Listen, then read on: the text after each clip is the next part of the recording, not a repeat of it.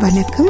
நான் சாந்தி கணேஷ் அவள் Vikatan chief reporter ஆண்களும் பெண்களும் குறிப்பா தம்பதிகளும் சந்திக்கிற தாம்பத்திய உறவு சார்ந்த சிக்கல்களுக்கு விகடன் டிஜிட்டல்ல டாக்டர்கள் வழங்கின தீர்வுகளை எல்லாம் நான் உங்களுக்கு சொல்லிட்டு இருக்கேன் சுய இன்பம்னாலே அது ஆண்களுக்கானதுன்னே பலரும் நம்பிட்டு இருக்கிறாங்க உண்மையில அது ஆண் பெண் ரெண்டு பேருக்குமே ஆனது. இன்னைக்கு இருக்க எங்கர் ஜென்ரேஷன்ல நிறைய பேருக்கு இது நல்லாவே தெரிஞ்சிருக்கு. ஆனாலும் அவங்களுக்கும் கூட சுய இன்பம் அனுபவிக்கிறது தப்போ அதனால் வேற ஏதாவது பிரச்சனை வந்துடுமோ அப்படிங்கிற பயம் இருக்குது இதை பற்றி டாக்டர் காமராஜ் சொன்ன தகவல்களை தான் நான் இப்போ உங்களோட ஷேர் பண்ணிக்க போகிறேன் ஆயிரத்தி தொள்ளாயிரத்தி நாற்பதுகளில் அமெரிக்காவில் ஒரு சம்பவம் நடந்துச்சு. டாக்டர் கின்சே அப்படின்ட்டு ஒரு விலங்கியல் பேராசிரியர்.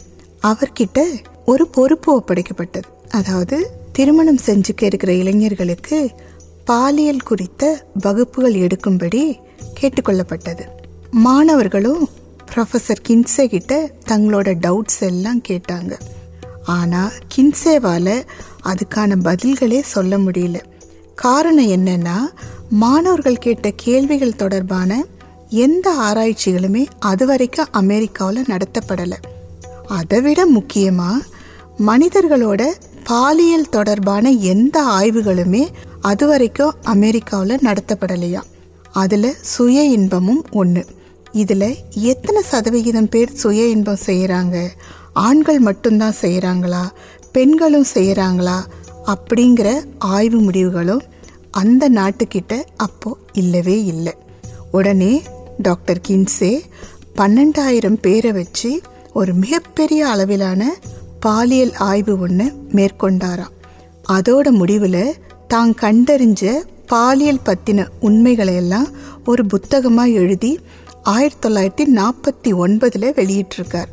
அந்த புத்தகத்தின் மூலமாக தான் ஆண்களில் கிட்டத்தட்ட எண்பது சதவிகிதம் பேரும் பெண்களில் கிட்டத்தட்ட அறுபது சதவிகிதம் பேரும் சுய இன்பம் செய்கிறாங்க அப்படிங்கிற தகவலே தெரிய வந்ததாம்.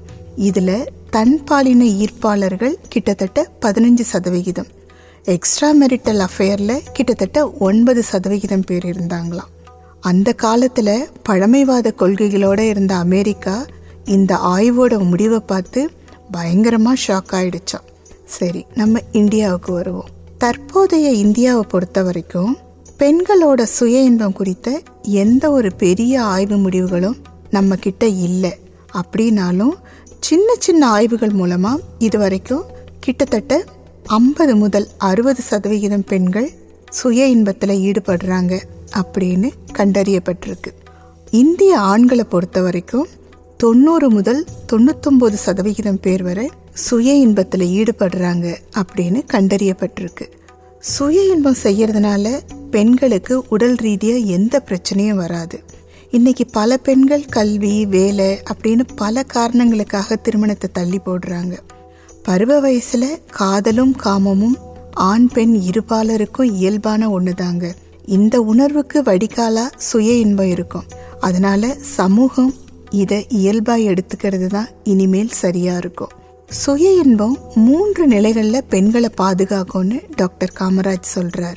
காதல் உணர்வு காரணமா இம்மெச்சூர் லவ்ல மாட்டிக்கிட்டு சம்பந்தப்பட்ட பெண்களோட வாழ்க்கையே கேள்விக்குரிய ஆகிறதுக்கு பதிலாக சுய இன்பத்தில் ஈடுபடுறது அவங்க லைஃப்பை காப்பாற்றி கொடுக்கும்.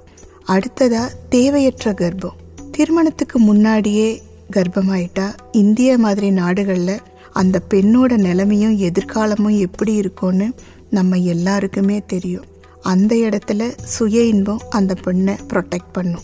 மூணாவதா ஹெச்ஐவி உள்ளிட்ட பால்வினை நோய்கள் வராமல் சுய இன்பம் காப்பாற்றும் பெரும்பான்மை இந்திய ஆண்கள் தன்னோட சந்ததியை பெருக்கிறதுக்கு காடுகளில் பெண்களோட அவசர அவசரமாக இணை சேர்ந்த அந்த ஆதிகால இயல்புலேருந்து இன்னமும் மாறலைங்க.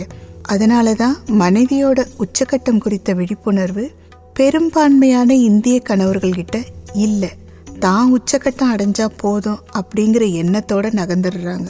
இதனால கணவர் மேல வருத்தத்தோட கோபத்தோட இருக்க பெண்களையும் இப்போ என்னோட எக்ஸ்பீரியன்ஸில் நிறைய பார்க்குறேன் சுய இன்பம் அப்படிப்பட்ட பெண்களுக்கும் நல்ல தீர்வாக இருக்கும்னு சொல்கிறார் டாக்டர் காமராஜ்.